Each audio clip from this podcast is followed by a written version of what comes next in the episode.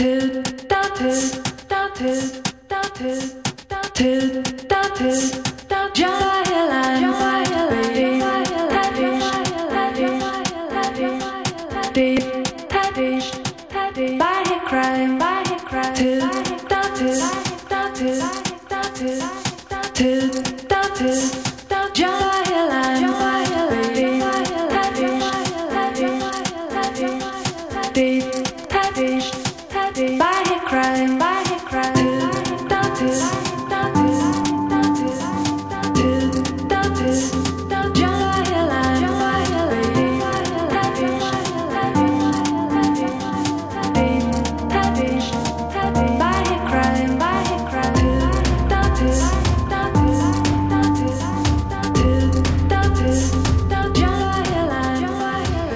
Buongiorno ascoltatrici e ascoltatori di Calt, il quotidiano culturale di Radio Popolare, in onda tutti i giorni, dal lunedì al venerdì dalle 11.30 alle 12.30, in diretta anche quest'oggi dal chiostro del piccolo Teatro Grassi di Via Rovello di Milano, con eh, il coordinamento spettacolo Lombardia e eh, con, eh, nel Parlamento Culturale Permanente che è stato istituito proprio dal coordinamento lo scorso 27 marzo. È in corso una riunione che coinvolge per la seconda settimana le eh, piccole compagnie, ci sono delle eh, realtà eh, che prendono la parola per la prima volta nell'ambito di eh, questi confronti che eh, scandiscono il cronoprogramma del coordinamento spettacolo Lombardia durante l'occupazione, poi ve ne daremo conto nella seconda parte di Cult, poi ci sarà Antonio Serra con i fumetti, poi ci saranno tutta una serie di altri appuntamenti, compreso quello delle arti visive con Tiziana Ricci, eh, ma la nostra prima ospite ospite è Silvia Marastoni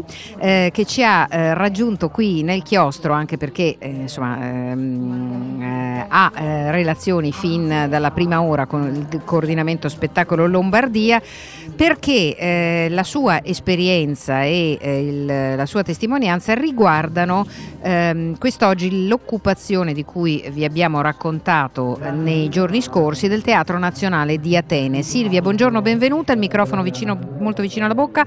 Grazie. Buongiorno a tutte e a tutti. Allora, raccontaci. Sì, ehm, eh, riguarda la, la, l'occupazione delle due sedi del Teatro Nazionale di Atene, che è il teatro pubblico più importante del paese, che sono avvenute negli scorsi fine settimana, ma anche la, più in generale la lotta che le lavoratrici e i lavoratori del mondo della cultura greco stanno conducendo, così come in Italia, in Francia e in altri paesi, eh, sia per la riapertura di tutti i luoghi dell'arte e dello spettacolo che sono chiusi dal marzo 2020, salvo una breve e molto limitata parentesi estiva, eh, per il diritto al lavoro, a un reddito, alla dignità, eh, ma anche per problemi molto antichi del settore in Grecia, come peraltro eh, ben sappiamo anche in Italia. Riguardano per esempio lo sfruttamento sul luogo di lavoro, le relazioni di potere e in particolare negli ultimi mesi eh, le centinaia se non migliaia di denunce di, di abusi e di violenze che hanno dato vita eh, a un potente e nuovo per la Grecia movimento MeToo e che ha coinvolto in particolare il mondo dello spettacolo e del teatro, portando alle dimissioni forzate del direttore artistico del principale teatro del paese, appunto il Teatro Nazionale. Insieme a loro lottano molto attivamente anche le studenti e gli studenti delle scuole d'arte di ogni ramo e tipo, eh, anche loro in sofferenza da decenni, ma ulteriormente colpite dalle politiche del nuovo governo, nuovo ormai sono quasi due anni di Nea Democratia eh, e tutti insieme partecipano e contribuiscono alle mobilitazioni più ampie della società greca di alcuni settori eh, su questioni più generali, dal potenziamento della salute, del sistema sanitario nazionale, scusatemi, la situazione del Covid in Grecia è gravissima, non solo per un numero di malati e di morti che proporzionalmente alla diciamo, numerosità della popolazione è analogo al nostro nelle ultime settimane, ma per la situazione tragica degli ospedali, eh, lottano per eh, una mm, educazione, una istruzione pubblica, anche quella durissimamente colpita e sottofinanziata per porre fine alle violenze della polizia che negli ultimi mesi sono veramente impressionanti eh, e poi per appunto temi generali di tantissimi tipi, comprese le politiche sulla migrazione del governo greco e dell'Unione Europea e le condizioni disumane in cui sono tenuti i rifugiati, i migranti che eh, stanno nei campi greci.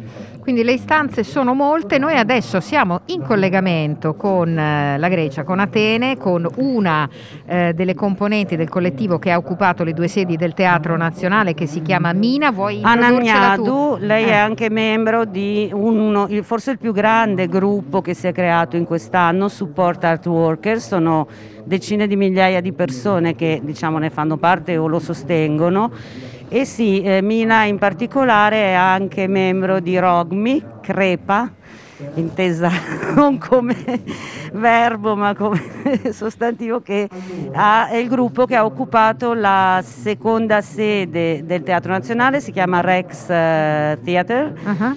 E occupazione che è durata eh, dal venerdì alla domenica scorsi con, eh, ci racconterà lei, una eh, non stop di assemblee, confronti e anche lavoro concreto come quello che stanno facendo gli altri due gruppi eh, che, in, che abbiamo, ho dimenticato di dire, abbiamo invitato per un incontro in diretta di informazione, conoscenza e scambio di esperienza e costruzione di rete domani mattina qui dal chiostro del piccolo teatro dalle 11 all'una. E ricordiamo che per seguire tutte le attività del coordinamento spettacolo Lombardia che occupa il chiostro del piccolo teatro di Milano, la pagina Facebook Facebook del Coordinamento Spettacolo Lombardia serve anche a seguire da remoto tutte queste iniziative. Mina, can you, are you still there? Can you hear me? Yes, I'm here.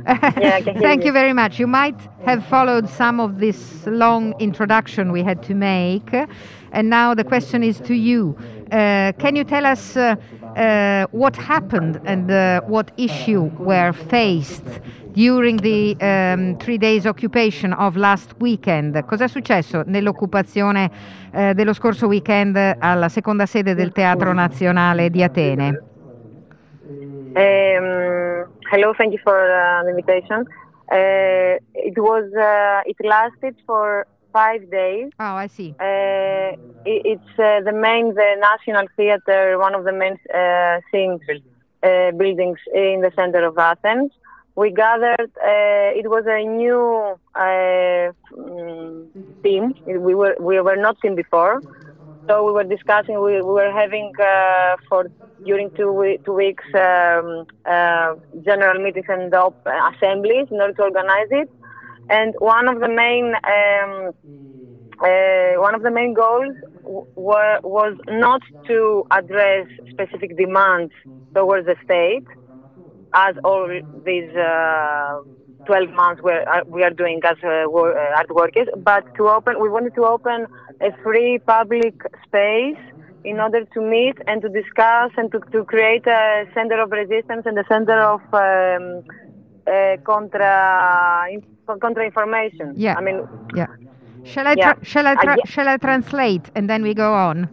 Yeah, ok, allora Mina ci racconta che la, l'occupazione è durata cinque giorni, in questi cinque giorni, oltre ovviamente a confrontarsi eh, e a discutere tra loro, eh, l'intento, lo scopo principale era quello non tanto di chiedere allo Stato eh, ristori e assistenza, quanto di creare uno spazio condiviso di discussione fra tutti eh, i lavoratori e eh, i rappresentanti delle varie istanze dello Stato spettacolo e quindi con una serie di appuntamenti, di assemblee pubbliche, insomma con un meccanismo che somiglia anche ad altre occupazioni che stanno avvenendo in Francia, in Italia e in altri luoghi. Ehm, dunque eh, questo è stato eh, l'obiettivo diciamo, di questa eh, occupazione che ha interessato, come ci raccontava Silvia, eh, il principale teatro nazionale nelle sue, di Atene nelle sue due sedi. Uh, Mina, what kind of reaction did you get from the outside? I mean, institutions and public opinion.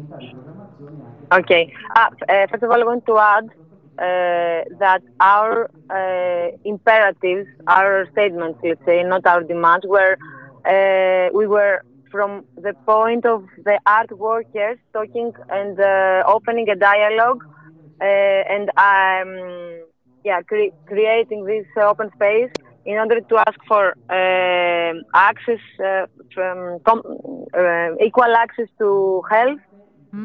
to education, to political rights and freedoms, to free um, information, mm.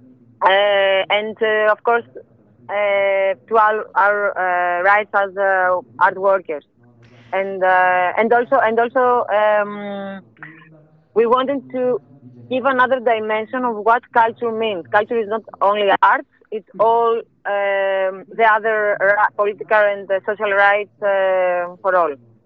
So, uh, what did you ask me? You want to translate now and then to, to reply? Yes, no? I will translate and then I ask okay. you again. Okay. Uh, okay, okay. So, uh, beh, Mina ci racconta che fra le istanze che sono state portate avanti son, ci sono quelle, come giustamente si accennava anche nell'introduzione, dei eh, diritti, per esempio quelli relativi alla sanità, eh, all'assistenza sanitaria, eh, i diritti dei lavoratori dello spettacolo ehm, e poi anche tutta una serie eh, di eh, eh, questioni che sono relative al concetto di arte e di lavoratore nell'arte, eh, che non riguardano soltanto ovviamente eh, le arti intese in senso stretto, ma la cultura, secondo gli occupanti del Teatro d'Atene, deve essere allargata a tutta una serie di altri ambiti ehm, che hanno a che vedere eh, con quello più strettamente legato al lavoro per lo spettacolo dal vivo. Um, what I was asking before is what kind of reaction did you get from the public? I mean, uh, the audience and uh, the city of Athens and uh, from the institutions. What was the reaction? Did did you did you raise some interest among the citizens? Um, yeah, um, we had organized uh, several debates and discussions, so uh, we it was more attractive for people to come and attend and to participate in these discussions. So we have invited um, journalists, lawyers, health workers, art workers of small scale projects, uh, and many more. Um, so we had we had workers and people from all the range of the society, and people that were coming also to participate. Mm. Uh, they were also not only art workers, and that was one of the successes that we uh, we found that it was people from all kinds of uh, of uh, working fields. Mm. we had also open assemblies um, that we we had a specific agenda, and we were discussing uh, some stuff, and uh, we had a small uh, kind of decision making during this open assembly. Yeah. Um, yeah. Uh, so the, the reaction was positive, was, was, positive, and some uh, some press, not the systemic press, but uh, it, it, covered our uh, our thoughts. And in general, we were we were a lot encouraged to, to go on for, uh, for more days. so that that yeah okay. Allora sì, eh, ho chiesto qual è stata la reazione del pubblico intanto e eventualmente anche delle istituzioni e dei media, ehm, dato che eh, anche eh, nei giorni di occupazione ad Atene sono state convocate una serie di pubbliche assemblee invitando esponenti di varie categorie professionali, non soltanto quelle relative alle arti e allo spettacolo, eh, c'è stata una ampia partecipazione da parte di anche cittadini che semplicemente volevano partecipare e studenti come ci raccontava Silvia. Quindi dal loro punto di vista vista questo è stato un successo non scontato eh, dell'azione, tanto che eh, una parte della stampa, quella più indipendente, non tanto quella istituzionale, ha coperto eh, la loro azione di occupazione e ehm, molti hanno incoraggiato il loro coordinamento, le loro realtà, perché appunto come ci diceva Silvia sono più di una, eh, a proseguire con eh, future e ulteriori azioni oltre a quella già messa in campo.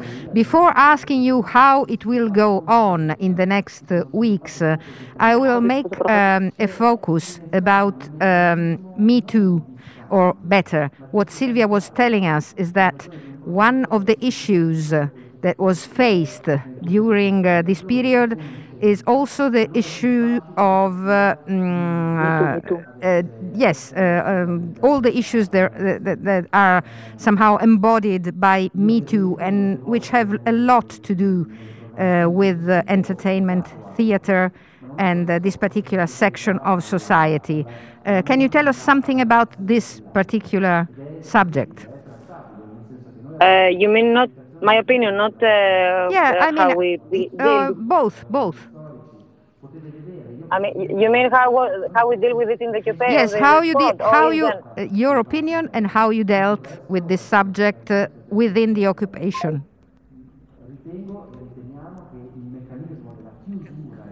Allora, purtroppo abbiamo fatto un'operazione spericolata, cioè quella di chiamare eh, Atene con eh, il nostro studio volante. Adesso ci riproviamo. Nicola Guffanti, che intanto ringrazio, che accanto a me sta seguendo la parte tecnica, richiama Mina, eh, la cui linea purtroppo è caduta. Eh, allora, facciamo una cosa. Intanto, ah, ok, ci siamo già. Bene, bravissimo, grazie, velocissimo. Mina, are you there again? I'm here, yeah. Yes, sorry. Uh, Um, so it was both both question. Uh, what did you do during the occupation about this subject and your personal opinion? Okay. Uh, during uh, we had one day dedicated to art and culture. So we had an open discussion with many um, issues. Let's say one of the five main issues. One of these was uh, Me Too and the, the um, har- harassment uh, during work, uh, cultural work, i- but in relation to the uh, systemic uh, power Hmm. and viol- violence. So we associated the systemic violence Mhm. um, with uh, that we can found it's more it's a more structural approach to the violence with Me Too. I That see. is something more. Okay. Uh, yeah, you can translate and I can Yes, tell you more. eh, abbiamo affrontato in una delle giornate dell'occupazione questo tema, cioè quella delle molestie sul lavoro, in particolare in relazione al mondo dello spettacolo, però associandolo a una questione sistemica, quindi a eh, una questione culturale che è presente ovviamente in molte fasce della società, eh, mettendola ovviamente in relazione con l'ambiente eh, di cui facciamo parte. And your personal opinion about that? Uh, my personal opinion, oh, it's, it's a huge issue now.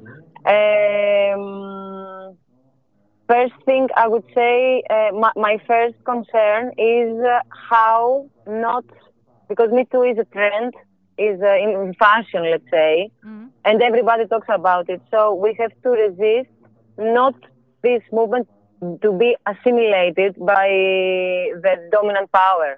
So we have to keep uh, asking the right questions, and that is it, it goes more. What kind of uh, it, it all it all comes to what kind of values we want to have in any kind of relationships, and one and the, one of those one of these are, is the working uh, environment and conditions. So uh, instead of uh, developing a political correct uh, mm, context, let's say, we have first to go to the structural um, uh, causes. Yeah. what Uh, what caused this, uh, this yeah this, this visible Yeah. and non-visible uh, violence? yes. This is the question I think we have to focus. Eh, dunque ho chiesto l'opinione personale rispetto a tutta la questione a Mina e Mina dice giustamente io penso che il MeToo in questo momento sia un movimento molto visibile, in un certo senso anche in voga, quindi dobbiamo resistere eh, adesso che la visibilità è alta eh, per cercare di continuare a eh, operare e a chiedere le domande giuste. Le domande giuste riguardano fondamentalmente il fatto che ehm, la violenza, quella eh, aperta e quella occulta, interessa, almeno nella società greca, ma in tante società, come ben sappiamo, eh, un, eh, una fascia molto vasta di ambiti professionali e dunque è assolutamente necessario continuare a sottolinearlo e a chiedere di eh, implementare i valori corretti in tutti gli ambiti professionali dove questo fenomeno si verifica e, ad- e soprattutto andare a ricercare quali siano le sue vere radici, le sue vere cause. Mina, how is it going on then in the next weeks? Are you are you going to do more actions? Uh, of course, you can't tell me if because Uh, but um, now, the- Yeah. Uh, the squad is over. We decided to to finish it, uh, but the the group, uh, the team is uh, alive, and we we are very happy that we did it together. So that that's the resonance of it, and uh, in three days we have our first meeting outside of the squad to organize uh, for the next steps. I mean, one of the main, um, how to say, uh, power uh, powers of this squad was that we meet with our bodies and not through internet. Mm-hmm. That it was one of the we, we were there with our bodies discussing yeah. and act. I mean, it was an actual action. It was not an internet activism, yes. and that that um, conveyed a lot of power. Yeah. So we will go on opening this. We, we don't want to keep it uh, closed. We want to open it. Uh, we, we, we kept it closed in order to make the squad. Mm. I mean, we were 40 people and uh, more or less 30 we were operating. Now we want to open it to more people mm. and to yeah, let's see. We don't know. Thank you, Mina, so much. Uh, okay. Lots, lots of uh, of luck and of greetings from here, from Milan, from the Piccolo. Okay. Uh, okay. Yeah. I'll uh, put yes. the, okay. Uh, thank you so much and goodbye. Bye thank bye. Vi, bye bye. vi, traduco le ultime cose che ha detto Mina. Ha detto che l'occupazione è terminata, come vi dicevamo all'inizio, ma eh, prosegue invece l'attività del collettivo che intanto si è allargato e grazie al fatto, cosa che abbiamo osservato anche qui al piccolo, che l'occupazione è avvenuta in presenza dopo tanti anni, dopo tanti anni, sembrano anni, dopo un anno e mezzo di attività da remoto e quindi di incontri su piattaforme e così via, questo fa molto la differenza, ha creato un'energia e un, un senso di potenza diverso da prima, quindi ehm, si sta crescendo anche il gruppo di lavoro che un tempo era composto da una quarantina di persone, una trentina di operativi, quelli che hanno fatto l'occupazione, quindi diciamo che l'attività prosegue, il confronto prosegue e poi ci saranno, ve ne daremo conto, altre iniziative. Riprendo la parola con Silvia per chiudere. Eh, allora Silvia, tu che idea ti sei fatta di tutta questa azione eh, con diverse sigle? Mm, è una realtà che vediamo anche in altri paesi, quelle che ci siano diverse istanze che poi confluiscono in azioni comuni ma hanno magari eh, anche orientamenti diversi.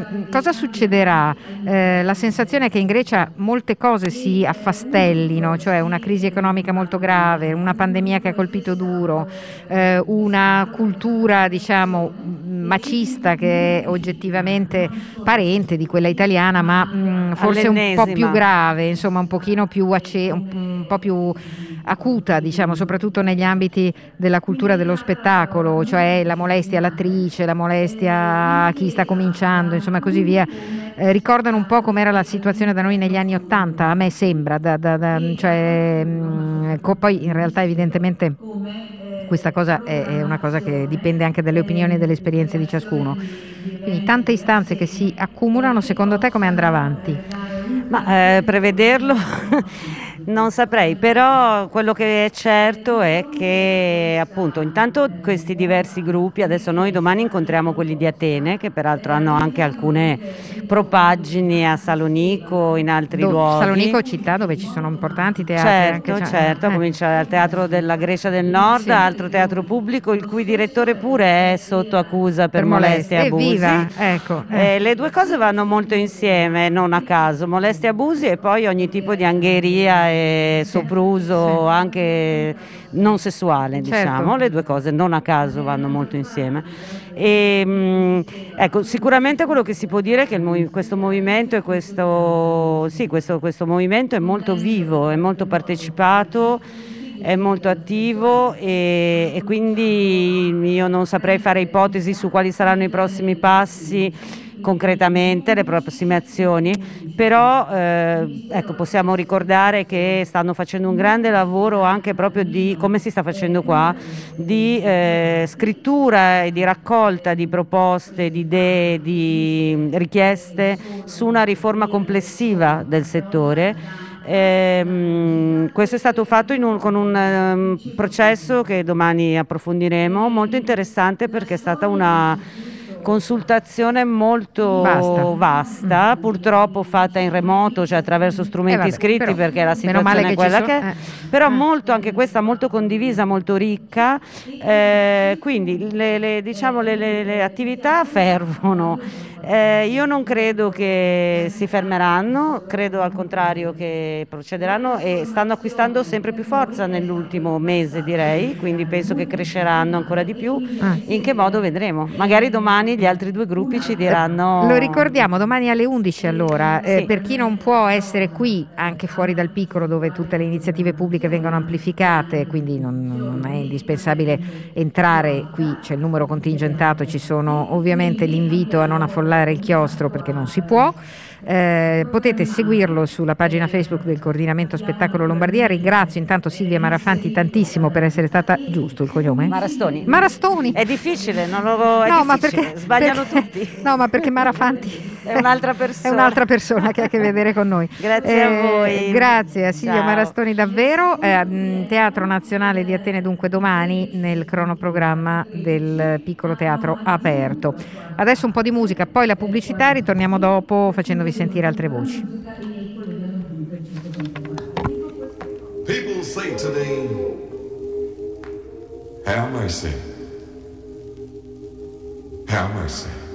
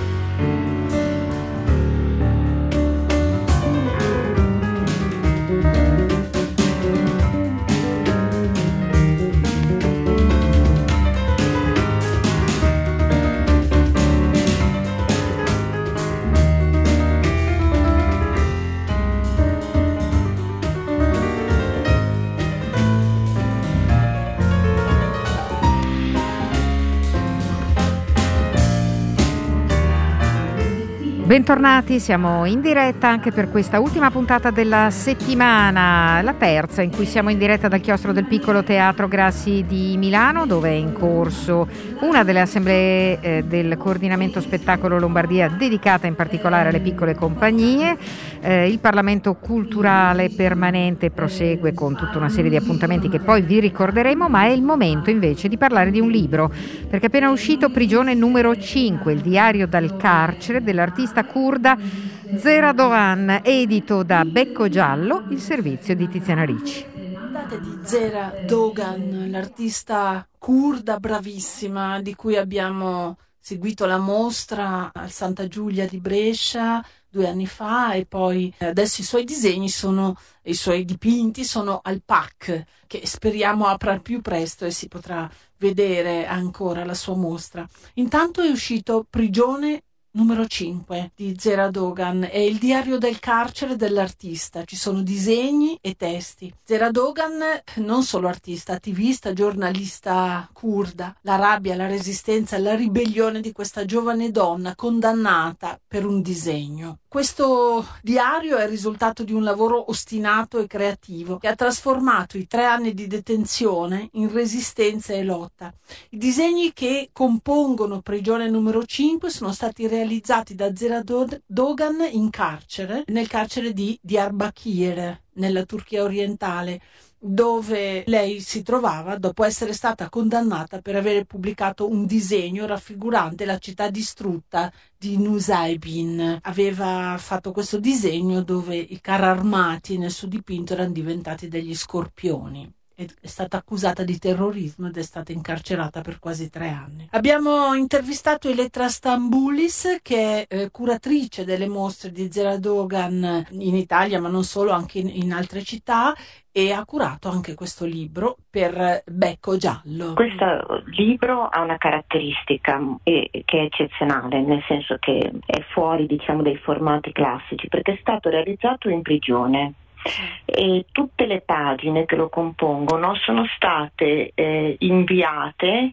come in forma di lettera e quindi eh, è un diario in presa diretta, disegnato e scritto durante la prigionia. Tutte le pagine, a parte l'ultima, sì. che, che, che, si riconosce perché ha il timbro della censura della prigione di Tarso, che è l'ultima prigione, quella di massima sicurezza dove è stata zera. E, mh, mm, racconta soprattutto che cos'è la prigione numero 5, la prigione di Ahmed, che è il nome curdo della città di Diyarbakir, che è una prigione che ha una storia lunga, che parte già dal ehm, colpo di Stato del 1980 ad opera dei militari ed è tragicamente conosciuta come la Geol, cioè la, la, la, la fossa di, di, di Diyarbakir. E quindi dalla storia, diciamo, è un diario che parte da quello che succede giorno per giorno, come funziona la vita della sezione femminile del carcere, eh, con i nomi delle carcerate, quello, cosa succede con i bambini che sono lì ospitati, cosa succede con i secondini e via dicendo, ma c'è anche la storia della prigione che viene tramandata come storia di testimonianza, no? come una sorta di eh, storia infinita. Sì, tra l'altro è sconvolgente perché racconta anche di torture che pensavamo, eh, insomma, pensavamo fossero solo produzione dei nazisti, invece avven- avvengono delle cose indicibili. Leggendo e guardando queste immagini si resta abbastanza sconcertati. Purtroppo, guarda, ieri abbiamo fatto la prima presentazione mm. di questo libro con il Museo della Resistenza di Via Tasso di Roma, che ha pensato a questo raccordo no, tra la storia del Museo di Via Tasso, delle donne che sono state detenute dalla SS in Via Tasso e così quello che sta succedendo nelle carceri turche, in particolare la testimonianza di Zera. Ed effettivamente ti rendi conto che la prigione di Via Tasso, se solo spostata in varie parti del mondo, perché diciamocelo, la Turchia è uno degli esempi più vicini a noi e più eh, sconvolgenti perché ci lascia attoniti, perché tutti noi che ci siamo stati no? abbiamo visto un paese che comunque eh, ha ancora, per fortuna, insomma, degli, degli anticorpi, però allo stesso tempo sappiamo che la situazione carceraria, soprattutto dopo il colpo di Stato fallito 2016 e le leggi marziali, ha una dimensione pazzesca, ma anche la stessa detenzione di Ocalan, del prigioniero numero sì. zero, come viene chiamato, è qualcosa di, di sconvolgente, no? un unico, una prigione per un unico detenuto, tenuto in condizioni eh, cioè di una tortura psicologica, di un isolamento pazzesco, insomma, non, ma eh, gli stessi deputati dell'HDP, i giornalisti, gli artisti, gli attivisti, gli insegnanti, perché non dimentichiamoci che una grande parte di impiegati pubblici è stata messa in prigione perché questa legge marziale che ha due punti, no? che sono la difesa della turchità, che è qualcosa che poi risale allo spirito kemalista della Turchia, no? il nazionalismo, eccetera, e quindi mette a tacere qualsiasi forma identitaria che non sia quella della turchità e l'attentato allo Stato. Zera è, è stata condannata a due anni e nove mesi di carcere per un disegno, ricordiamoci questo, eh, un disegno che partiva da una foto di militari che occupavano un Saibin in cui lei aveva trasformato questi carri armati in scorpioni. Quindi, eh, cioè, è stata accusata eh, di terrorismo addirittura. Uh-huh. Sì, sì, sì, sovversione allo Stato e terrorismo. E, è facilissimo essere accusati di questo in, in, Turchia, così come è facile, lo sappiamo dal caso di Patrick Zaki in Egitto, dagli altri tanti mm. casi di incarcerazione cosiddetta preventiva.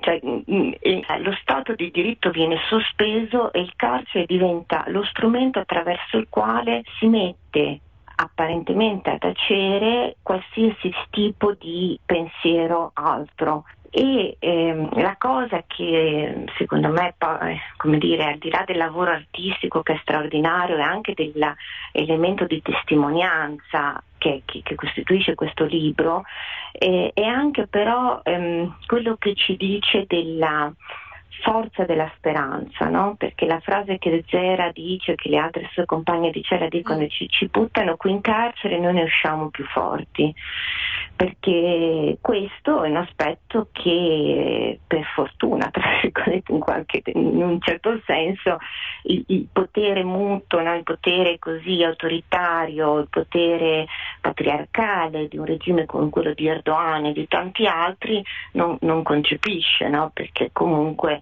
Infatti tu nella, nella, tua prefazione iniziale la sottolinei questo aspetto della forza delle donne, no? della loro capacità sì. di resistere, perché poi ricordiamo che anche Zera Dogan a parte che era un attivista, una giornalista, non solo un artista, forse è diventata una grande artista in carcere, no? Così, eh, però ha avuto questa costanza incredibile di usare quello che poteva usare, eh, cioè sia le, usava le lettere di, credo, di un'amica no? per fare questi sì, disegni, il retro sì, della lettera. Eh, poi usava anche queste sostanze che erano residui di cibi, ma qualsiasi liquido, anche il sangue mestruale per fare questi disegni che poi bisogna dire chi ha visto la mostra si rende conto sono meravigliosi sono belli per carità anche questi del libro bellissimi ma le opere d'arte che abbiamo visto al Santa Giulia erano stupende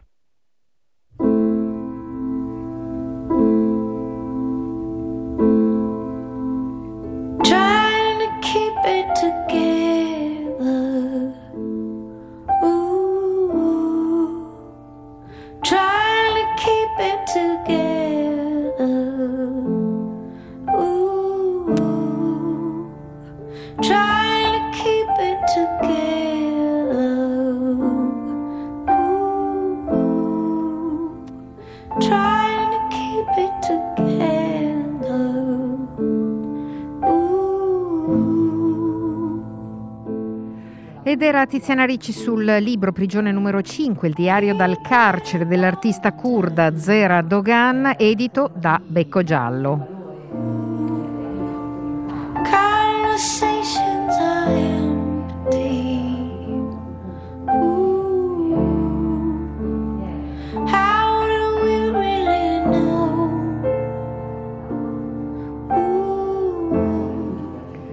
Torniamo in diretta dal chiostro del piccolo teatro per l'ultima parte della nostra trasmissione di quest'oggi e della settimana di Calti, quotidiano culturale di Radio Popolare. Mi ha raggiunta qui Carlotta che tra l'altro sta facendo anche il report dell'incontro dedicato, il secondo incontro eh, nel calendario, anzi il terzo, cioè il terzo venerdì dedicato alle piccole compagnie che si stanno confrontando, ma Carlotta è qui perché è una delle rappresentanti del coordinamento spettacolo Lombardia che domani scenderà a Roma, a Piazza del Popolo Popolo, dove si svolgerà il, la seconda azione di Bauli in piazza, almeno per quello che riguarda l'Italia, domani alle 17. Noi ve lo racconteremo a on stage dopo che l'azione si sarà svolta, ma intanto volevamo che lei riassumesse cosa accadrà.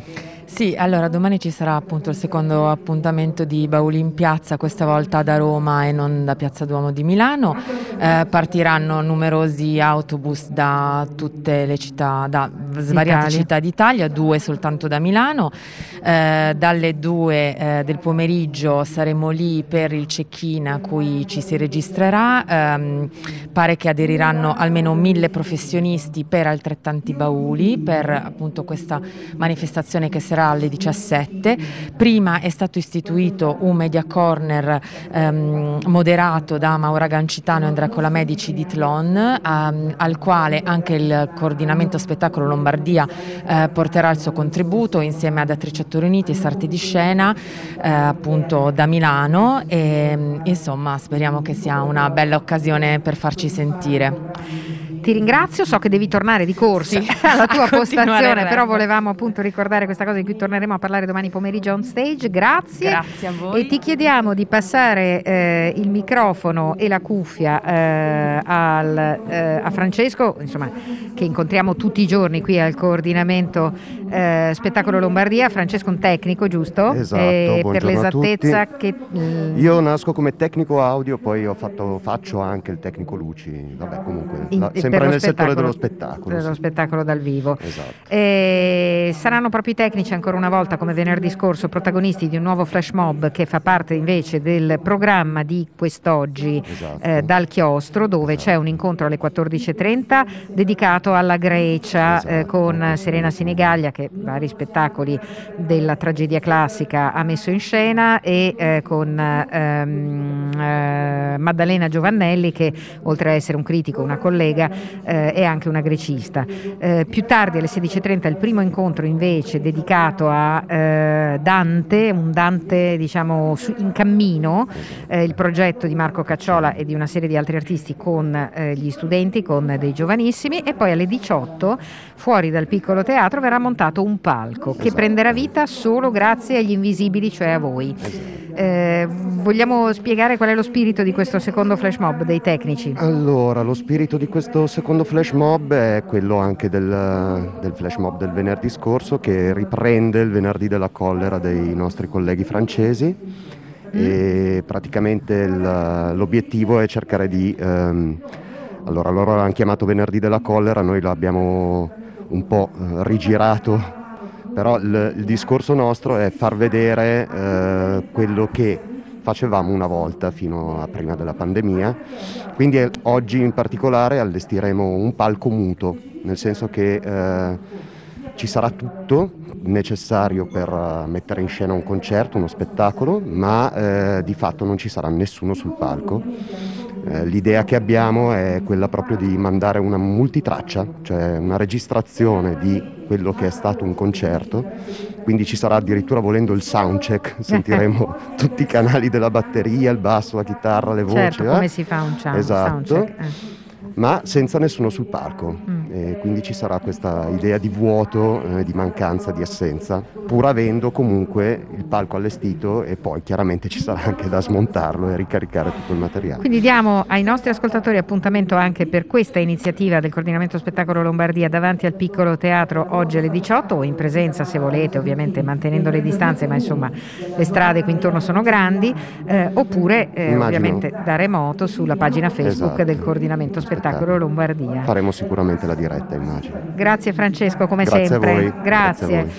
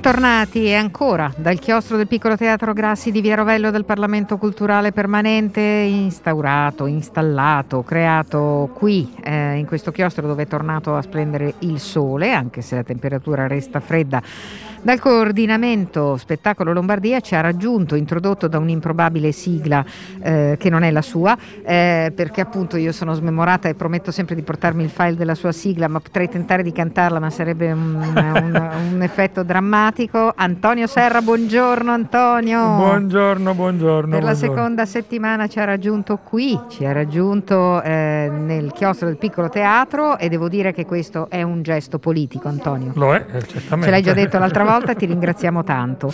Allora, eh, noi adesso abbiamo anche eh, quest'oggi un, un ospite, ospite sì. e eh, un, una pubblicazione che tu hai di fronte, bellissima, mi certo. sembra già... Eh, sì, no, è, è, molto interessante. Di vedere, diciamo. Eh, presentaci allora il suo autore. Allora, questo, il nostro ospite è Fabio Iamartino, eccoci qua. Pronto? Tutto a posto? Sì, scusate. sentite? Sì, sì, ciao Fabio. Ciao. Ciao, sì. ciao stavamo controllando che tutto funzionasse perché chiaramente qui il collegamento è un po' come dire avventuroso. Caro okay, Fabio, noi siamo... Mi sentivo un attimo male, ma adesso tutto a posto. Bene, eh, noi stiamo qui a parlare di questo volume che è stato pubblicato da Shockdom che si intitola Il treno di Dalì. I testi esatto. sono di Salvatore Vivenzio, i disegni sono tuoi, Fabio Iamartino è pubblicato all'interno di una collana che secondo me non a caso si chiama Fumetti Crudi. Il treno di Dalì, Dalì non è quello che gli ascoltatori possono pensare, è in realtà un investigatore privato che si chiama Dalì, anche se il surrealismo è sicuramente uno dei temi di questa storia. Questo è un fumetto strano perché è un fumetto diverso, molto diverso da molti di quelli che io presento di solito, è un fumetto che va letto diciamo col cuore e non col cervello, diciamo così. Eh, raccontaci un po' la storia, come eh, so che Salvatore che ha scritto questa storia qualche anno fa, che aveva, era giovanissimo, aveva 19 anni, quindi com'è andata? Eh, allora, è andata che, eh, esatto, Salvatore è un autore molto giovane, ha iniziato a scrivere fin da appunto quando aveva 17-18 anni e ha scritto questa storia che gli è rimasta un po' nel cassetto per un po' di tempo, eh, basata sul fatto che era un momento di vita un po', eh, un po' strano, nel senso che era un po' disorientato alla fine delle scuole, eh, il cercare di capire cosa fare dopo, le relazioni. Era un momento in cui era un po' alterato in generale proprio nella, nella gestione della, della quotidianità e non, non, riusciva a scrivere niente di che non fosse lineare, però aveva comunque questa esigenza di scrivere che lo contraddistingue e eh, ha buttato giù questa storia, penso anche abbastanza di getto, non so con che frequenza, eh, che è un po' sconclusionata, eh, nel senso che parla di questo investigatore che si chiama appunto Dalì e fondamentalmente i riferimenti al surrealismo in teoria na- dovrebbero nascere e morire con il nome del protagonista, eh, ma poi vediamo che in realtà ce li portiamo dietro per tutta la storia, e è un protagonista che eh, è appunto un investigatore in cerca di una persona scomparsa, incaricato di, di, cercare una persona scomparsa, che parte per un viaggio che lo porta in una città che non conosceva e dove gli accadono fondamentalmente una serie di eh, disgrazie che non gli rendono facile questa ricerca, in realtà eh, la particolarità è che fondamentalmente è una ricerca un po' a vuoto e una ricerca che spesso e volentieri sembra più interiore più che eh, co- concreta. Eh, sicuramente, esatto. sicuramente così, ma c'è anche una ricerca che potremmo definire estetica da parte tua ognuna delle sequenze di questa storia ha toni di colore, di ambiente, anche soluzioni grafiche sempre diverse e oserei dire sicuramente estremamente personali. Insomma, io ho seguito un po' la tua carriera, questa è un'opera certamente molto molto molto particolare. Come ti sei trovato a dover interpretare come dire, eri, sei stato libero di interpretare la sceneggiatura? Che tipo di rapporto avevate? Okay. Eh, intanto beh, ti ringrazio. E, sì, sono stato per fortuna anche per l'approccio che ha eh, Salvatore con gli autori, con, con i disegnatori praticamente liberissimo, eh, nel senso che mi è, mi è, arrivata la sceneggiatura eh, che aveva delle indicazioni dal punto di vista magari del, eh, delle scene o della struttura della pagina, ma poi non, non, entrava nel particolare né nella descrizione dei personaggi eh, né nella, nello specifico di come poteva essere fatta effettivamente un'inquadratura o un'ambientazione. E considerando che il, il, setting base della storia era un mondo astratto e surreale, ho cioè, proprio libero sfogo a quello che mi passava per la testa e mi sono trovato bene nel senso che il mio lavoro è stato fondamentalmente di interpretare sua, il suo scritto, cioè mi è piaciuto anche perché essendo un lavoro un po' eh, introspettivo e psicologico eh, sono riuscito a farlo allo stesso modo anche dal lato mio eh, proiettando un, un, po' di cose, cose mie appunto sullo scritto di, di, Salvatore oppure cercando di capire cosa aveva nella testa lui che però non mi ha detto espressamente quindi esatto ho giocato certo. co- le cose dette espressamente in questa storia sono poche, diciamo. Eh sì. ecco. eh, però, nello tempo, però, nello stesso tempo, secondo me, nel momento in cui si arriva in fondo e si chiude il volume, eh, tante sono le cose che rimangono nel, nel cuore, diciamo, di chi, di chi ha letto questa storia, che, lo ribadiamo, è veramente molto particolare. Eh, Fabio, noi ti ringraziamo tantissimo, sei stato straordinariamente gentile e eh, consigliamo quindi a chi volesse questo volume, Il treno di Dalì, in libreria e fumetteria, edito da Shockton, sono 15 euro. Grazie ancora Fabio, a presto. Grazie a voi, a presto.